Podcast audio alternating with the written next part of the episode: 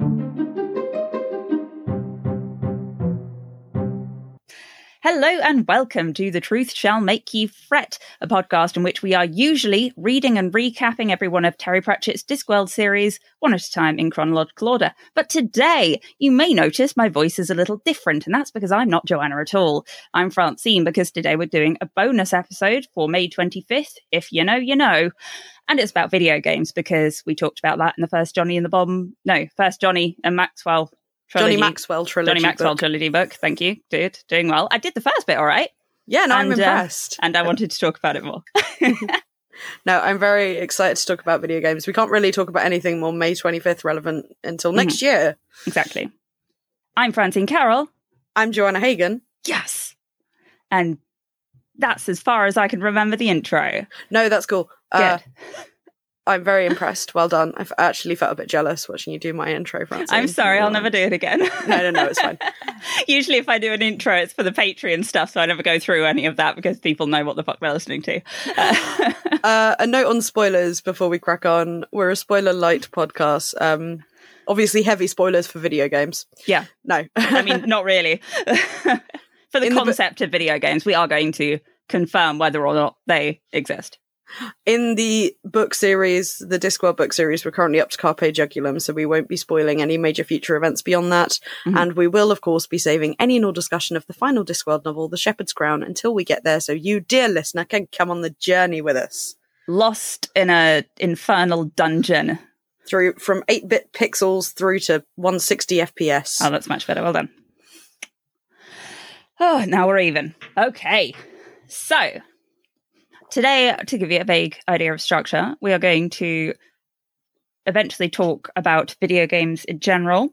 Uh, I'm going to ask Joanna a few questions about video games. I'll chime in every now and then, but Joe, as a budding game developer, has a bit more to say than I do. Um, and a giant nerd. and she is a giant nerd, yes. So am I in a slightly different direction. We need to get Yes. around to that chart. Uh, so, first of all, though, I've got like a bunch of bookmarks relating to Terry Pratchett and video games that I haven't been able to shove in anywhere else yet. So I thought I'd just tell you about a couple of fun things. Awesome.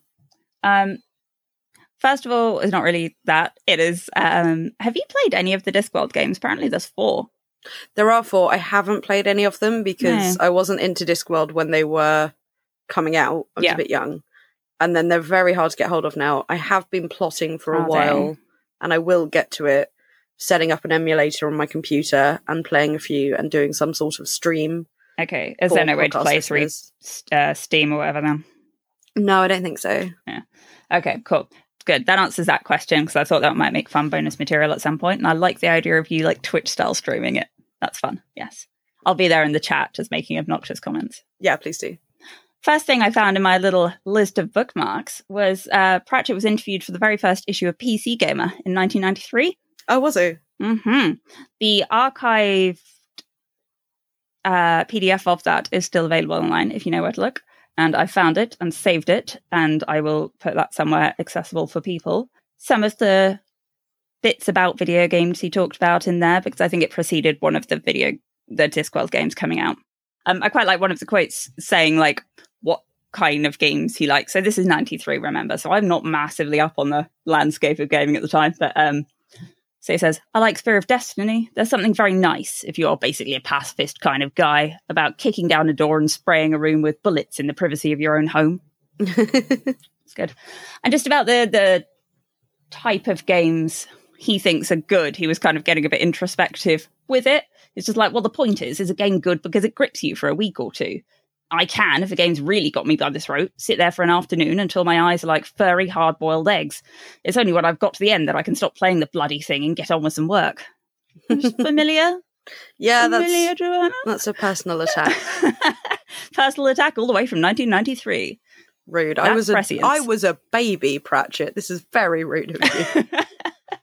well, now you're bothering him in the afterlife, so I feel like it's even. yeah, no, I think we uh, balance out. But yeah, so in that interview, he was talking about some of the games he does like. He said Wing Commander, which I think we mentioned before in the Yeah. context of um, that book whose name I've forgotten. Yeah, thank you. wow, literally like two weeks ago. Fantastic. Um, oh, Tetris. Not only did I eventually wipe it off my hard disk, I threw it away and used Norton's utilities to make sure I could never ever use it again. There is something about like block placement, switchy round games that is just so so super addictive. Brain tickling. Yeah. Like I want, I fancied playing one when I had a couple hours of just not really doing anything the other day, and I downloaded it, and then like two weeks later, I suddenly realized how much time I'd lost to it over the last two weeks, and I had to delete it off my phone because it was unhealthy. Is it like Candy Crush type thing? Yeah. Yeah. So um that I think is whole separate side issue we can't get into. But a particularly interesting one because yeah, you're quite right. And I think there's been studies into it, isn't it? That they're designed to be addictive and to they're Mm. designed to be addictive and to kind of push you into spending money. Yeah. And it's that put on top of Tetris, basically, which Yeah. is like, again, a really studied addictive game. I mean, not with such a nefarious intent, I No. assume.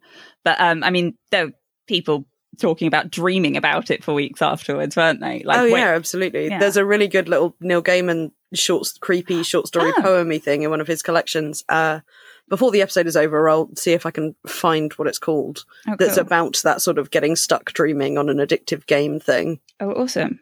Cool. Yeah, we'll link that. Nice.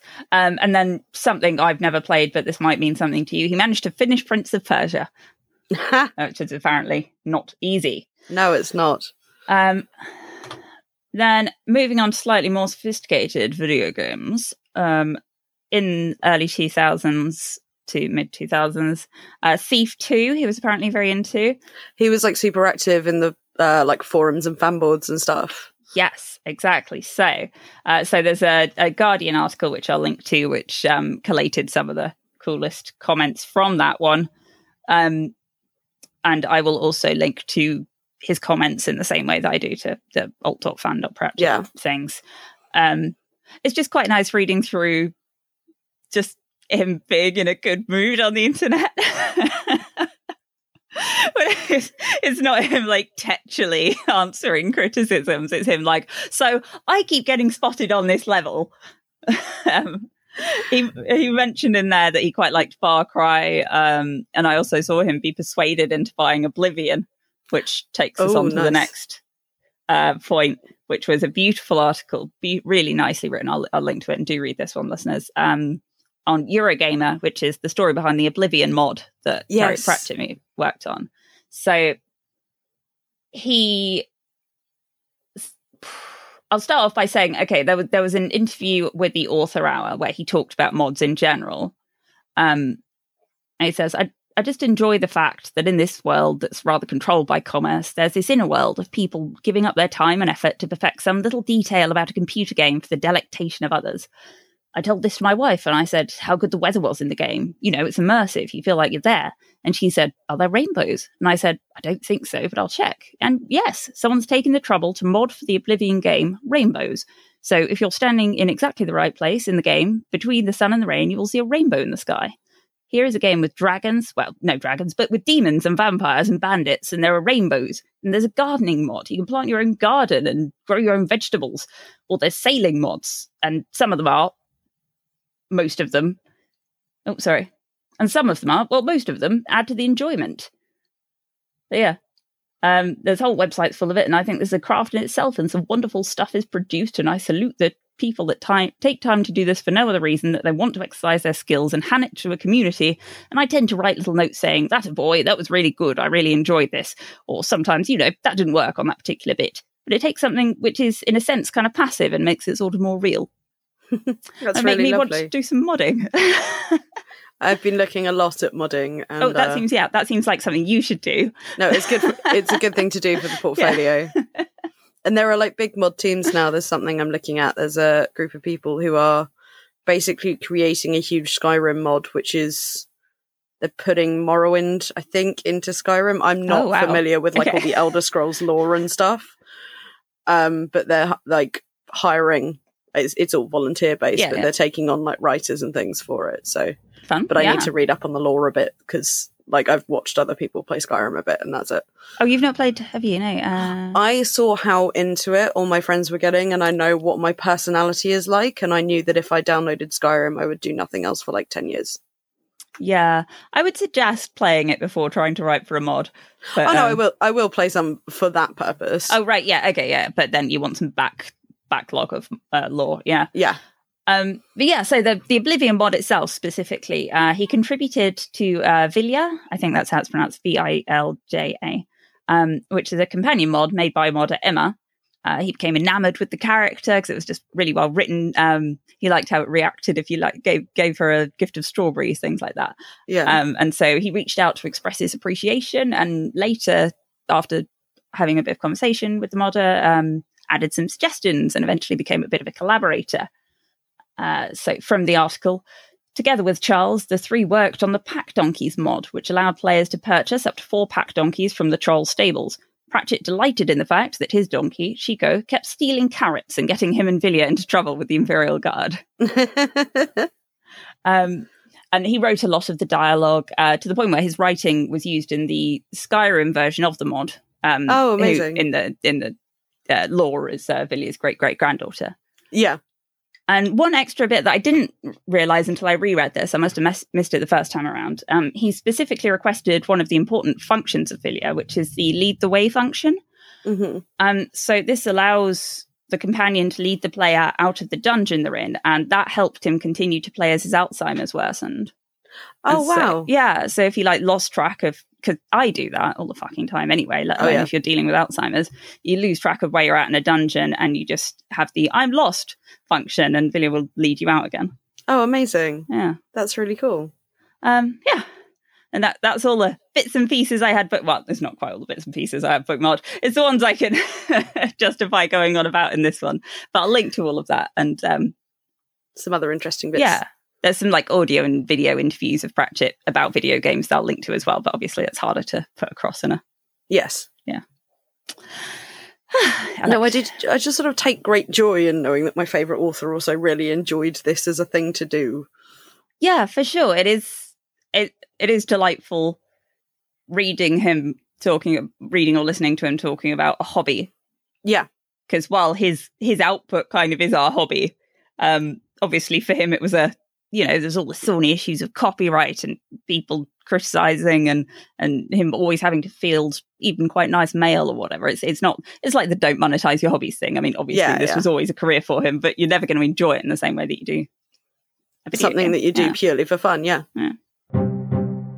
So you've got some questions. Some questions, yes. What's the first video game you remember playing? Definitely Tomb Raider 2. Well, okay, so because I talked about Tomb Raider on the podcast. Definitely, but Tomb Raider 2 is the first video game I remember playing apart from, and this goes back to us just talking about Tetris. Mhm. My mum had a very, I say very old, I think it was 80s, like knockoff textra- Tetris handheld thing called Brick Game. oh, nice, yeah, yeah, yeah. Uh, so I played that pretty obsessively. Um, but yeah, we got Tomb Raider 2 like kind of free with our computer, and uh, my mum, my sister, and I got really obsessed with it. But Oh, I, all three of you. yeah, like my mum would sit playing. My sister and I would take turns reading from the strategy guide. Sometimes my sister would have a go, but for some reason I was also super freaked out by it and wouldn't play anything other than like the level, like the assault course at home by myself. I'd get super panicky as soon as something came, jumped out and started attacking me. Oh, how old are you? Like probably six or seven. All right. Um, and. I still get like really stressed out when I play that game. So there's a level Oh, like the spider the spiders do not look even slightly realistic in it. And actually spiders in video games normally don't bother me at all because they're yeah, at one remove. said, yeah. I don't know why that because they I, I can't Oh, deal with them in films and stuff. Like I have no idea what Shelob looks like in Lord of the Rings films. I've never had my eyes open. You don't need to. Pretty much what you think. Yeah. But for, the spiders in Tomb Raider 2 freaked me out because they freaked me out when I was a kid. And there's a level Right, with giant spiders near the end. And the first time I played it on my own was Uh, like as an frosty adult. looking ones. Yep. Yeah. As an adult, I tried playing it on my own, and I I genuinely couldn't do the level with giant spiders in it. Not gonna lie, that looks fairly realistic for the time, It is realistic for the time, but and by the time I was awful now. by the time I was playing it as an adult by myself, Yeah. it, it was not realistic for the time. All right, fine, yes. I have since managed to get past the giant spiders in the penultimate level, and I have completed the game by myself. Well you. I sympathise, not with the spider thing particularly. I'm sure I'd be the same with wasps. It just made me vomit. Yeah, But um, I I'm a controller dropper. I flinch. I'm a very nervy player of games, uh, like Fallout, whatever. If a Deathclaw jumps out at me, I've dropped the controller on the floor. yeah, like I stri- I which do our not friend finds very funny. Um, I do not play like horror games because even like uh, especially first person games they freak me out. Like Bioshock, I struggle with. mhm, mhm. Have you ever done any kind of VR? Like even tried it? Sorry, I'm just hopping way ahead now. But no, no, it's cool. Uh, yeah, a couple of times. So one of the few horror games i've played a little bit of, my friend, uh, kind of our friend, um, American Anthony, got Oh, it when it was still vaguely new for PlayStation. Mhm. Um, remember, were you there that night? We, we there was like a horror roller coaster game. yeah, uh, we all took a turn on, and that was a very weird because you're playing in VR. It genuinely feels like you're on a roller coaster and like you feel yourself move up and down Mhm. because I guess it does something to your Yeah. brain. Uh, and then yeah, giant dead pigs and zombies and stuff flying out at you in VR that freaked me out. yeah. And I then- think I think I opted out of that bit. I think I had to go at one of the other ones. I was at a friend's. I haven't played much VR because like I, I'm not going to spend the money on it for myself. I know I won't play it enough. Hmm. Uh, gaming for me is a sitting down and relaxing thing, not a Yeah. getting stressed to that level thing. I do get very stressed by some games, but um, I was at a friend's and we were playing this. Uh, it's like a bomb defusal game, and one person's wearing the VR oh headset. yeah, is that good? It's so fun. I love playing Ah. it when you're one of the people who's not wearing the VR headset, and so you're solving the puzzle and telling them what to do Right. But I got so stressed out when I had the headset on that I was just like, nope, I've got to stop. I can't do this because because I'm self conscious. I'm in front of a group of people and I'm wearing this silly headset and I can't see what's going on around me. And Huh. yeah, I found it really stressful. That surprises me. Um, just because you're good, you're usually a bit better than most people I know at performing under pressure. I don't know. I think it was the uh like sensory deprivation Yeah. thing of it, the fact that I can hear people around me, but I don't know what's going on in the room Yeah. around me and I can't see the room. That's fair. Yeah, yeah. You don't have all the info. Oh, um, which games do make you stressed then that you do play? I am the sort of person who will get really ragey when I can't like win a fight or something in a game, like boss fights and stuff. So, uh, like I just finished Horizon Forbidden West, and there were a couple of big fights that like I did manage eventually, but it took me a few goes. Yeah. and the way some of the difficulty and uh, like levels of damage and st- t- stuff you take had changed from the first game as well. I I end up tweaking the difficulty, which is something I absolutely never judge people for doing, and I think it's weird when people get judgmental on it. Yeah, absolutely. Do you generally start like middle when you play a game, Yeah, I- see how I- that goes, and then tweak? Yeah, I generally that's what I start normal. I really hate difficulty based trophies because I haven't platinumed that many games, but I have platinumed a few. Yeah, But when you have to complete a game on like the nightmare version to get the all the trophies, that irks me because I don't necessarily enjoy it. But uh I wanted so Dragon Age is like my comfort game that I go back and replay a bunch. Yeah. So I'm replaying Dragon Age Inquisition again. And I thought, okay, now I should try it on Nightmare because I've played it so many times before and I'll actually get the trophy. Mm. And that was really stressful for like five levels, but now I'm really enjoying it. There you go. I really enjoy. Um, I got very into Fallout 4's hardcore mode, whatever that's called. I think it's just called hardcore. Mm. Um, the main changes being you can't save, and yes, you find somewhere specific to sleep. Oh, Uh, cool. And like with a big open world game, that's quite a, A uh, big challenge. yeah. sometimes. Yeah. So you end up, it, it makes it a bit more immersive because I ended up like uh, making a little base in a house by the river, which was reasonably safe as long as I cleared out the enemies every now and then. It makes you feel more like you're in like a sci-fi post-apocalyptic Where situation. you're having to maintain yeah. a base so you can go back to it and get rest. And Yeah. Yeah, I like that. Like, I don't think high difficulty is necessarily good or bad, but No, no, it's it's it's it is without without moral judgment, isn't it? That's the thing. Yeah. Yeah. If you enjoy it, you enjoy it. If you don't, you don't. It's not. Mhm. Yeah. Uh, my my husband, who's very into video games, is similarly non-judgmental. Luckily, he will quite happily play through all the difficulties to get all the different trophies. Yeah. I mean, you think you're a completionist with games? He is fucking. It takes forever. I'll watch him for weeks sometimes. I'm like, you don't enjoy this game anymore. He's like, nope, gonna finish it. especially when games have got collectibles. Like I was really glad with Horizon Forbidden West. Uh, it's not a spoiler. There's lots and lots of collectibles, but you do not need to do all of them to get all the trophies. oh yeah. And so my plan was like, oh, I'll go finish off those last bits and like tidy up the game uh, once I finished the whole story. And then once I'd finished the story, I was like, I will go and do the bare minimum I need because there's like two trophies I don't have, and then that's it. I'm not going to go around and then get all of the collectibles I've missed because Yeah. life is very short. um. Oh, sorry. Uh, do you remember? Uh, like, do you have any particular levels or bosses that stand out in your memory as being particularly awful? the second time you have to fight the sorceress in Spyro Year of the Dragon, Uh-huh. Because for a bunch of it you're on like this awkward little UFO thing that's really difficult to control Mm, when you've been like land based for most of it. yeah, Uh, so yeah, that stressed me out a lot. that's interesting. Spyro the Dragon. That was PlayStation One, right? Yeah. Yeah, yeah, yeah. Do you do you do most of your gaming console? Have you always? Yeah, apart from like I said, we had Tomb Raider on the PC growing up Mhm. because that came with it. But then I got bought a PlayStation One when I was still a kid. Yeah. And from that I was pretty much all console because it was kind of easier to get console games than PC games a lot of the time. Yeah. um, and you were more likely to find them on sale. I freed up the computer for other things because generally it was a one computer was, per yeah, it was a then. family Yeah. computer. and, Like Yeah. I didn't have my own one. Yeah. Mm. Um, what were your like childhood favorites then, apart from Tomb Raider? Uh, so completely obsessed with Spyro Year of the Dragon Mhm. Uh, because it was like the first one I got on my PlayStation. Um, and I had a Game Boy Color as well, so Pokemon. Obviously. Oh yeah, same. Which color? Uh, it was purple. Yeah, it was purple. Oh, I mean the Pokemon game. Oh, oh, yeah. No, I had Pokemon Yellow. Ah, I got yellow eventually. I started off with blue. I think Yeah. one of my friends ended up with like an extra yellow for a birthday present, gave me that as well. So I was very pleased. I've still got my yellow Game Boy Color upstairs. No games for it. I don't know what happened to all the games, but I managed to hold on to that. I got it when I was nine or ten. Me and Charlie saved up money and like bought it together, Oh, and Mum so paid sweet. for half of it. Yeah. I, I don't remember what happened to my first Game Boy. I think eventually I, I got a Game Boy Advance and I gave the Game Boy away to Yeah. someone with the games.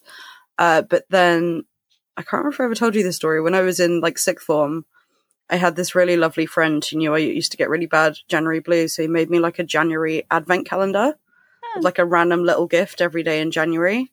And the gift for the 31st of January was like he'd somehow managed to get hold of a yellow Game Boy Color Wow. and a copy of Pokemon Yellow, and that was my. uh It was in that weird time before they were vintage enough to be super expensive and difficult to get Yeah, again. yeah. So for all I know, it was like his old one or something, but it still worked. And I sat and played all of uh, Pokemon Yellow again. It made me really happy. Oh, that's so nice. Did you ever have like um did you ever do all the cheats and that for the Pokemon games, like the MissingNo and the I never did the cheats for Pokemon games, but I again Tomb Raider we we looked up all the cheats and Oh, did yeah. all of them because we thought it would be really fun. Um, but I never really got into like cheat codes and stuff. I knew they existed. Yeah. Well, you had to, of course, this is all pre easy internet access. You had to get them through word of mouth or through these manuals that you would pick up in game shops. Yeah, And it would be like the complete game guide to whatever game. And it would cost nearly as much as the game again. yeah. And it would, yeah, um, strategy guides, and they'd often come with cheats and things like that. And sometimes you get them in like the gamer magazines and Easter eggs and stuff as well. Mm. Like I'd never know to look for Easter eggs in games if I hadn't read about it in a magazine. I feel like cheats, they're, they're quite fun. Like, again, no moral judgment on it at No. all. But it's kind of a, it, it almost seems to have a bit of a moral lesson in there somewhere because it very quickly makes the game less fun. Yeah. Because when You you, can, get just- everything, yeah. Age of Empires 2, for instance, is really, f- oh, was it Age of Empires 1 even? I don't remember.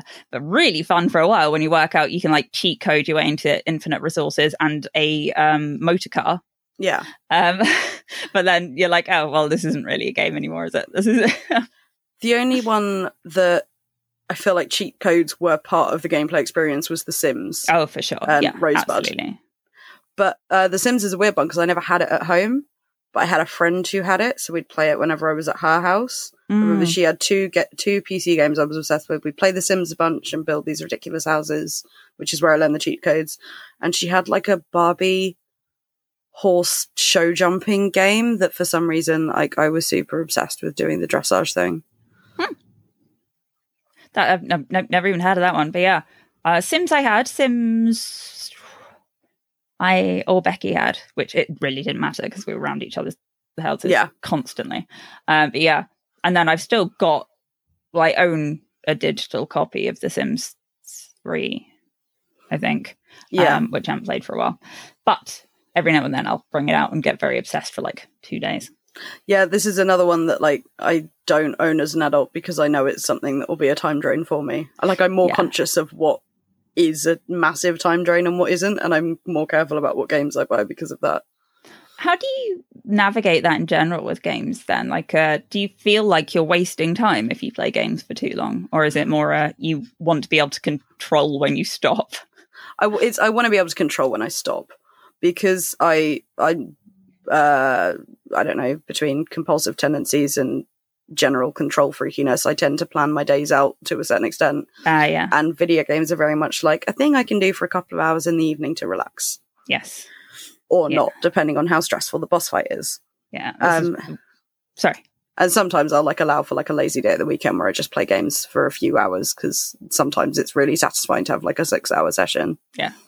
Um, but yeah, so I, I pick games that I really want to play or like it's like with Dragon Age, it's like rereading a favorite book over and over again. I like the story and I like the different stuff you can do with the story. Hmm. Dragon Uh, Age, you played a whole bunch.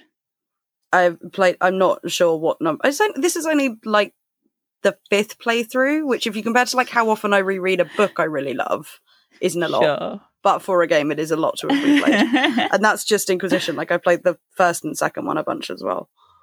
so, I mean, that kind of answers my uh, what's your favorite game now question. You- it's a favorite in that like it's comforting for me. I will always really love like that series because it's like really good lore and world building and it's fun and the more you learn of the lore and world building the more you pick up on in the game and those are really exciting. Yeah. But it's I think it's still tied with like Horizon Zero Dawn for favorite because Horizon Zero Dawn is just so good. Such a good game. Fucking love that game. It's such an amazing bit of storytelling. I know. I'm gonna my my own issue with time time wasting in quotes and um, video games is that I just feel I it's been years since I really got into one because I sit there feeling guilty about it the entire time. And yeah, I don't- it's not like I yeah I don't. Jack sits there and plays for hours and hours, and I don't feel that way towards him. I don't feel judgy towards him. It's just when I'm doing it, I'm like I should be achieving. I feel like maybe when I've achieved things in life, I will feel less that way. But at the moment, I'm like I should be achieving something. I don't. I fucking sit there doing other shit instead. But um, I Well, don't know. I don't know why games in particular kind of set that off in my brain. That's why I kind of specifically have it as like an evening relax Yeah. wind down time. Like so I will, depending on how obsessed with my am my own producti- productivity on any given week, I will feel guilty if I start playing games before nine o'clock in the evening, Right. Right, and I will feel guilty if I play any later than eleven o'clock in the evening. Mm. I think this is why I've not kept up with handheld games. Um, I quite like the idea of a Switch, but I don't feel need like something I... can take upstairs with me. yeah, I feel like I just kind of think, oh, I'll pick it up for a Yeah. bit and maybe play like while I'm watching TV. exactly. The phone's bad enough. I don't need something like designed to be that fun. Absorbing, Yeah. yeah. um, I do. Uh, I did love Nintendo stuff. So Nintendo 64 was my first console, and like Pokemon Stadium and I never had one, but my cousin had one, so we'd go over and play it obsessively whenever Mm. we were there, and I was like super jealous that I couldn't get a game tu- GameCube. But I I've did. got like, one still. Come around and play it. I know we keep saying we need to have like a little. GameCube night, I've don't got we? Smash Bros. I've got Mario Kart. We will have a Mario Kart night.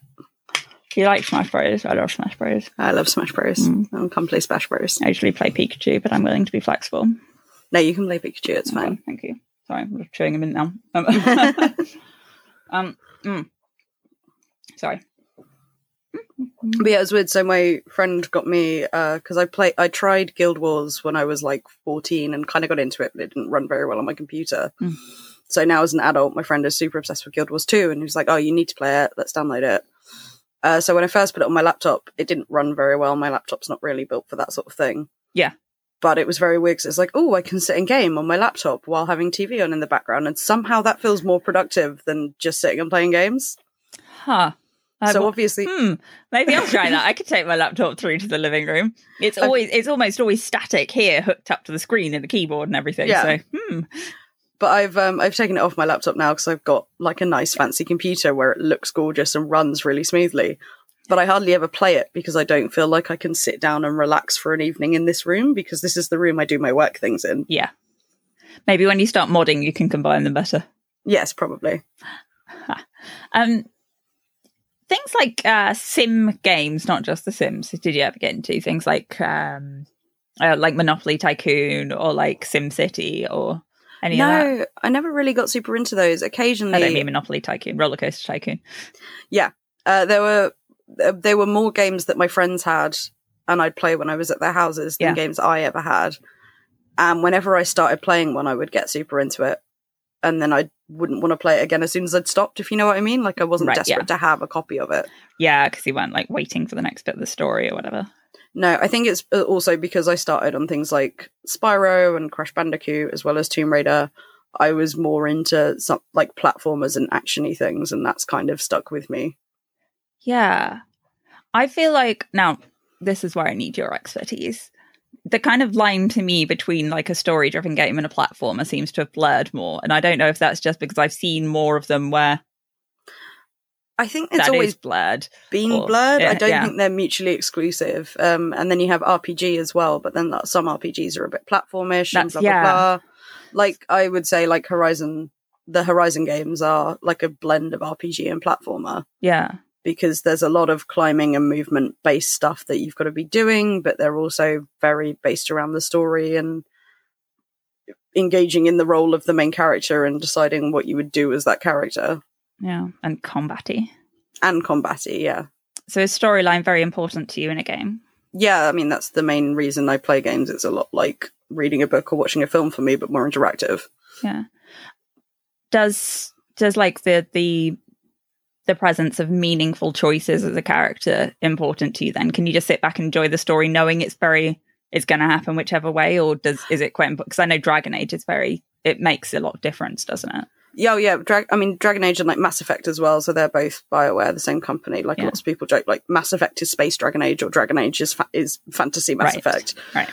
Um, and they're both there are massive choices you can make that like affect the whole world, and they carry over from game to game. Like Dragon Age has this whole thing you can go online and set That up all your like choices. magic at one point, wouldn't it? Yeah. It's so cool. You can set up all your choices from the first two games to create like this world to then play out the third game in. Amazing. Um, but I don't mind stories that are more linear and don't have all these different branching narratives and choices if they're good stories. Yeah. Okay. Um, and so things like dialogue, do you pay a lot of attention to that? As, Yeah, well, as well as like the, the you know the overall storyline. Yeah, because I feel like dialogue is where a lot of games can get a bit let down. Yeah. Um, because it's obviously dealing with a lot more mechanics than say writing dialogue for screen or for a, in a book or something.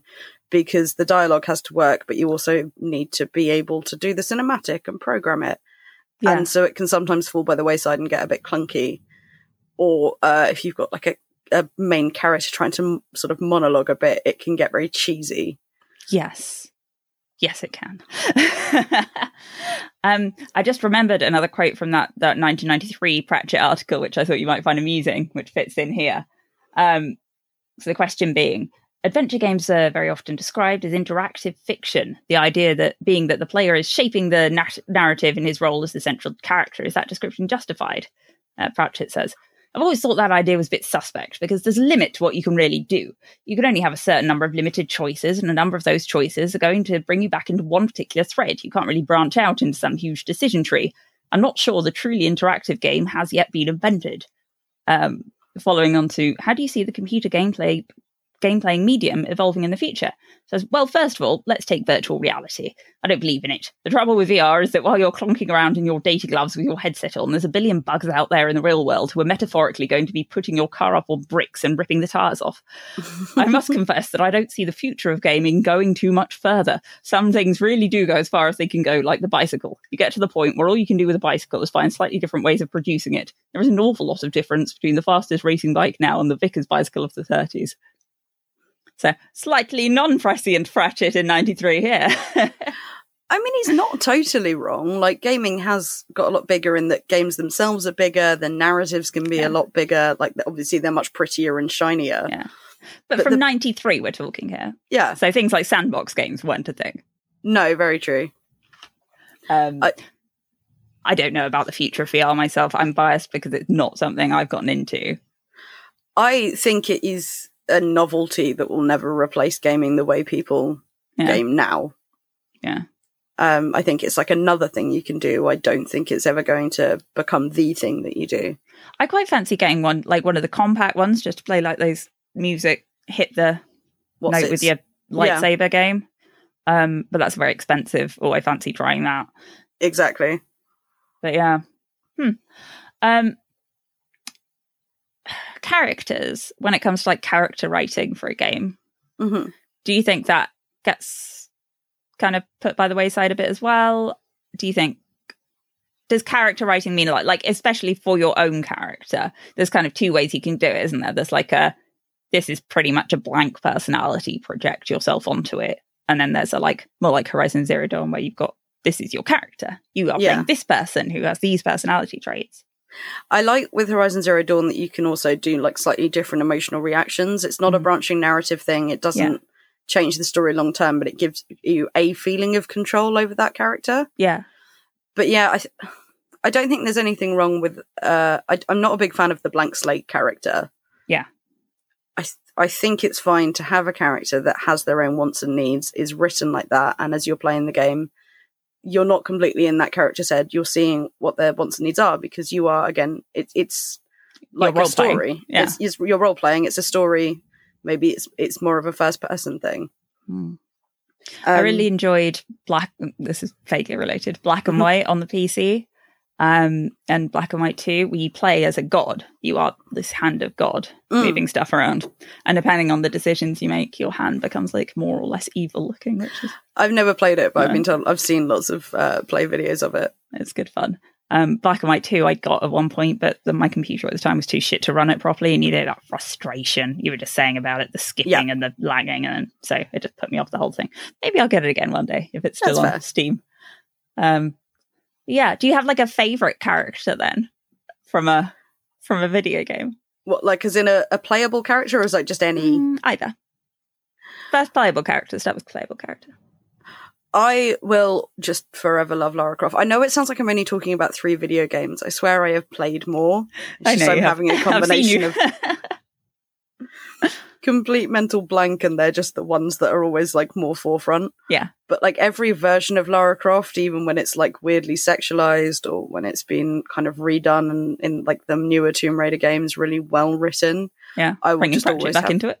Yep. Fire a daughter. Um, I'm not just saying they're well written because Rhianna Pratchett wrote them, but Well, no, I mean she's not worked on all of them. Yeah. Yeah. Um, I will always have such a fondness for her because it's such an iconic character. It's existed for so long, and because it was a female hero before I got to really see female heroes and stuff. Um, Yeah. I wasn't like a comics reader apart from the Beano, so I was more aware of Lara Croft way before I was aware of like Captain Marvel. Yeah. Yeah, and also it was like much needed representation for um polygon tits. Mm, yeah, before that, all we really had was Madonna and the Cone Yeah. Bra, which was probably a contemporary actually. oh dear. And how about like side characters and things then? Like Oh, I'm now trying to think. There's, uh, I had a very weird, not a crush crush on, and I now can't remember his name, but the hunter, the cheetah that like follows you around and shows you how to do stuff in Spyro oh, because he was like a cool dude bro cheetah. nice, yeah. Friend, And, cru- uh, friend crush. Yeah. Like it wasn't an actual crush. I feel like Yeah. I really need to clarify that I'm not a furry now. No, I think a lot of children have that kind of, you know, you you got a bit of a crush on the personality. Yeah, exactly. Yeah, yeah. And yeah, like he was a cool, cool dude bro that Yeah. uh, showed you how to skateboard. So I Wow. was super into that. but also, he was a cat.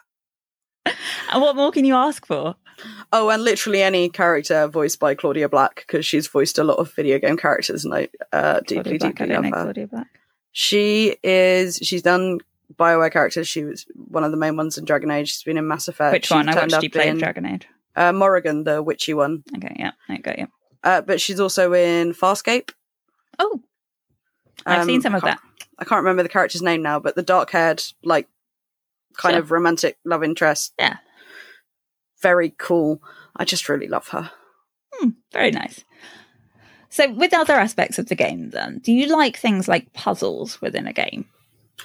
I do, but I am absolutely not above Googling them if it takes me more than like five minutes to work out. Got it. Yeah, yeah, And I'm never going to sit and want to play a game that's like all puzzles. yes. So, like, puzzle as part of a quest is fine, but not as a. Yeah, not if that's the whole entire theme. I That's just, because you like puzzles as themselves, don't you? You're very good at crosswords and things. I do. I think there's something about the mindset I'm in if I'm gaming because it's like, right, I have two hours of this enjoyment to get through this bit of game and then I will go to bed. Yeah. So if I have to do a puzzle and I've got to stop for like 10 minutes and sit and work it out and I'm not doing anything else while I'm doing that, I'm Mhm. annoyed and I want to, I just want to get on with playing the game. So That's I fair. That's fair. Coming towards the end, then, because at some point my shopping's going to turn off and I'm aware of that. Uh, I've deliberately stayed away from most of the serious topics surrounding gaming because who the fuck wants to talk about that right now? Mhm. Um, but what are your general, and they can be nice positive ones if you like, your general thoughts on video games' influence, like as regarding social changes? Do you think things like representation within video game characters are useful? Have they been useful to you? Yeah, absolutely. I think they're kind of underrated as uh, art form, like as as an, a form of entertainment. Yeah. For how much of an effect they can have, I, d- I don't think it really occurs to people who complain about too much representation what that representation means to someone, Yeah. who isn't used to seeing themselves. Uh, things like the opportunity for your character to be queer or not, Yeah. or just not having like an enforced hetero romance in Yeah. there. Uh, that's something like, especially with the Final Fantasy games, I know a lot of people have talked about. But things like just having characters of co- color, of not necessarily having race exist the way it works in our world if it's set in a completely different world. Yeah. Those things are just important in games as they are in film and television. And I am optimistic that the industry itself is getting a lot more diverse and games are becoming more diverse as a result. And do you think the kind of uh, I hesitate to use such a noble term as naysayers. Do you think the twats who complain about that are being are going to just be dragged along with it eventually? Yeah, I, I don't see us really backsliding on it. Again, looking at what's happened in the film and TV industry, it, don't get me wrong, we're still not there. Yeah. There's a lot of work to be done. But I don't think a couple of play- people saying, I'm not going to play this game, it's too woke, is really going to stop. Because I don't think a game has ever really been hurt by the wokeness sales. No, no. You'd get that idea, wouldn't you, if you were in certain subreddits? But in Oh, yeah. reality, has that ever translated? Like the Mhm. fury at The Last of Us 2 Yeah, focusing on a female protagonist, and apparently that's She was too muscular. Yes, no, how dare they? How dare they? Uh, yes, hmm, yes. Have you? Um, have you? I know you've not really had a lot of time recently, but have you got like a little list of indie games you want to end up playing? Uh, I have a bunch. I really Yeah. want to play Hades. I keep hearing really good things about it. Yeah, me too. Yeah. Um, pretty much anything that comes up on like the PlayStation Plus freebie games for the month, I stick in my library to play when I get around to them. oh, smart. Yeah. Uh, and then I'm constantly getting friends recommending me stuff on Steam, so I've got like a little wish list for when I want to sit down and PC game for a bit. Nice. Cool. Right. Did we have some listener? What's it? Oh, did we? I didn't even check. Oh yeah, sorry. I only I noticed the emails come in yesterday. I assumed you asked for listeners. I did. Thoughts I on forgot to Patreon? check if they did. This is leading because I've seen one. here. that would have This is quite leading because I've seen one I really want to answer. Right, hold on. I'm just opening Patreon. Here we go. Okay. So, PD Doling asks The obvious question is video game storytelling as valid, for want of a better word, as traditional books, oral stories, or plays? So, this is the one I was looking forward to answer. I've got two answers for this. The first one is the very short one, which is yes, of course it is. What a silly question. I Mhm. don't mean that. I know that sounds Yes, yes, very yes. harsh. Uh, the longer answer, I'm not going to do my massive tirade about what isn't isn't valid as an art form.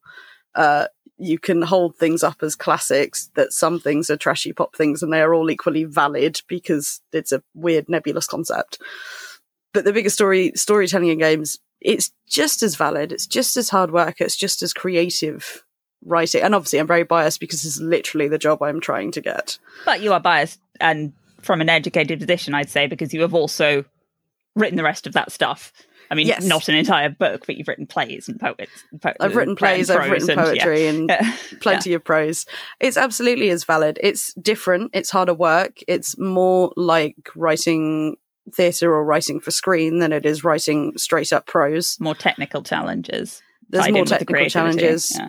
You need to have a big awareness of things like background and lore and Yeah, you're thinking stepping about in somebody else's universe a lot of the time, aren't you? Exactly. Um, and similar with like board games and stuff. Like I just played through uh, Massive Darkness 2, which is like a massive role playing board game. Um, and my friend and I like did a whole campaign over the weekend and we played like lots of the one shot ones as well. And that's really good, like solid. There is a story running through all of these board game campaigns you're playing where you end up like Yeah. fighting the Archangel Michael. Cool. Um, so yes, it's absolutely as valid. It takes just as much talent and skill, and I have experienced stories in video games that are just as likely to make me have an emotional reaction. I'm not Yeah. actually going to say cry because obviously I don't do that ever. No.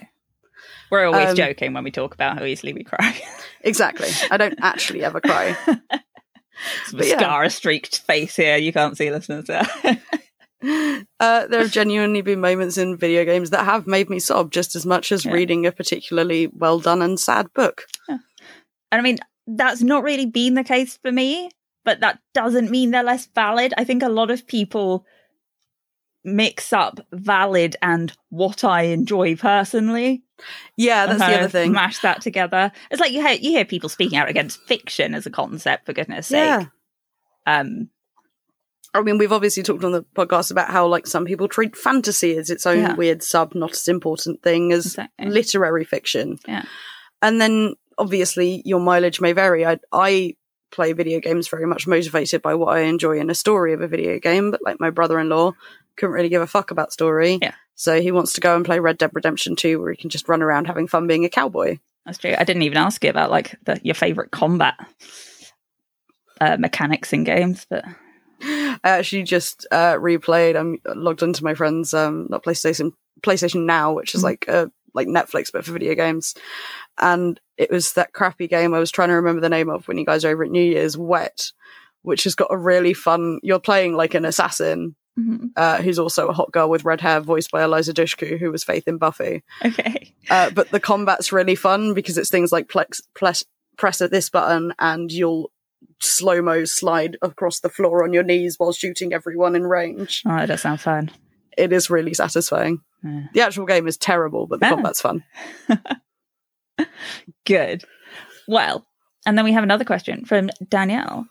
I unfortunately cannot follow or play video games, but many of my friends and loved ones are gamers. How do I ask questions that make them feel like I care, even though I understand nothing? It really depends on what kind of games they're into. Like it varies hugely. There are some people who are big MMO gamers who are excited about a new area they get to explore or uh, changes in their stats, a character they've managed to build up from nothing, possibly over quite a long time if it's like a World of Warcraft thing or something. Mhm. Um, or if they're into more like me, they're into the big like narrative heavy games. Ask about it the way you'd ask about a book someone's reading. What's it about? Yeah. Is it fun? Yeah. And I mean, you can always, if you literally don't know where to start from, just say, What do you like about that game? Yeah. Or nick some of the questions I've asked Joanna today. Yeah, do that. like, tell me about your favorite ones as a kid. Go from there. Tap into nostalgia. Um, Nostalgia is always fun to tap into, and now I want to go play Spyro again. well, you can do that if you like. That's up to you. It's the evening now. No, I'm uh, making a little 2D platformer side scrolly thing. So Oh. I'm doing it. I'm doing a game jam, but um, oh yeah. I was going to do a choose your own adventure text based thing, and then I had this huge stumbling. I cannot write anything when I started trying to work on it today. Oh, so. I'm learning how to make a 2D platformer to see if some different inspiration strikes. Cool. Um, yeah, I I I want to see a video of that when it gets over. I will. T- I will send you a video. It's quite fun so far. I'm not Uh, surprised you didn't get like too far with the with the writing a bit. If you're knackered, then trying Yeah. to trying to it's not just the writing either, is it? If it's like choose your own adventure game, it's writing and keeping a million threads in your head at the same time. I'm always fine with once I'm started, Hmm. I'm good. But I would have had to start today, and I couldn't get over that very first hurdle. Yeah, yeah. And there are times where it's really not worth forcing it. No. And that goes for all writing. Yes. Um, I quite enjoyed our little rant this morning. I'll cut off at some point, but I'm not, not going to publicly talk about me ranting about fan fiction. But yeah, huh, cool. All right. Do you reckon that's a wrap? Do you have anything else I haven't covered that you would like to talk about? Probably, but I'm incredibly sleep deprived and can't think about it right now. So um, Super. I'll just do an addendum.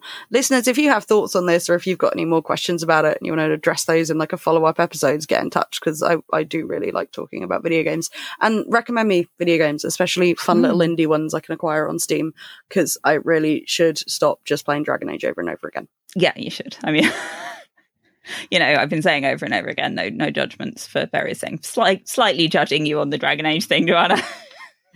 I just wanted to not start anything new. I know, I know, but it's such a long one. Oh god, I know. I'm like 50 hours in. I'm like two thirds of the way through the story. I'm not even like doing all the completionist shit this Oh. time. Terrible. Okay. Thank you very much for listening to this silly bonus episode of The Truth Shall Make You Fret. I don't have an episode plan up, so I can't remember where to find us, but in various places. And honestly, if you've got this far, you probably know. If you would like to email us, though, you can do that. Truth Shall Make You Fret pod at gmail.com and send us your cheat codes, your albatrosses, and your, I don't know, small bouncy hedgehogs. Ah. Uh, if you want to follow us, follow us, uh, pay pay us. If you want to give us money, you go to patreon.com slash the truth shall make you fret. Um, that's And the only social media of ours I have open on my browser at the moment. There you can exchange your hard earned pennies for some bonus nonsense, like hopefully at some point me streaming the Discworld games. Mm-hmm, mm-hmm. And more importantly, if you send me money, I can buy other games and Francine won't have to listen to me talk about Dragon Age again. Until next time, dear listener, Game over.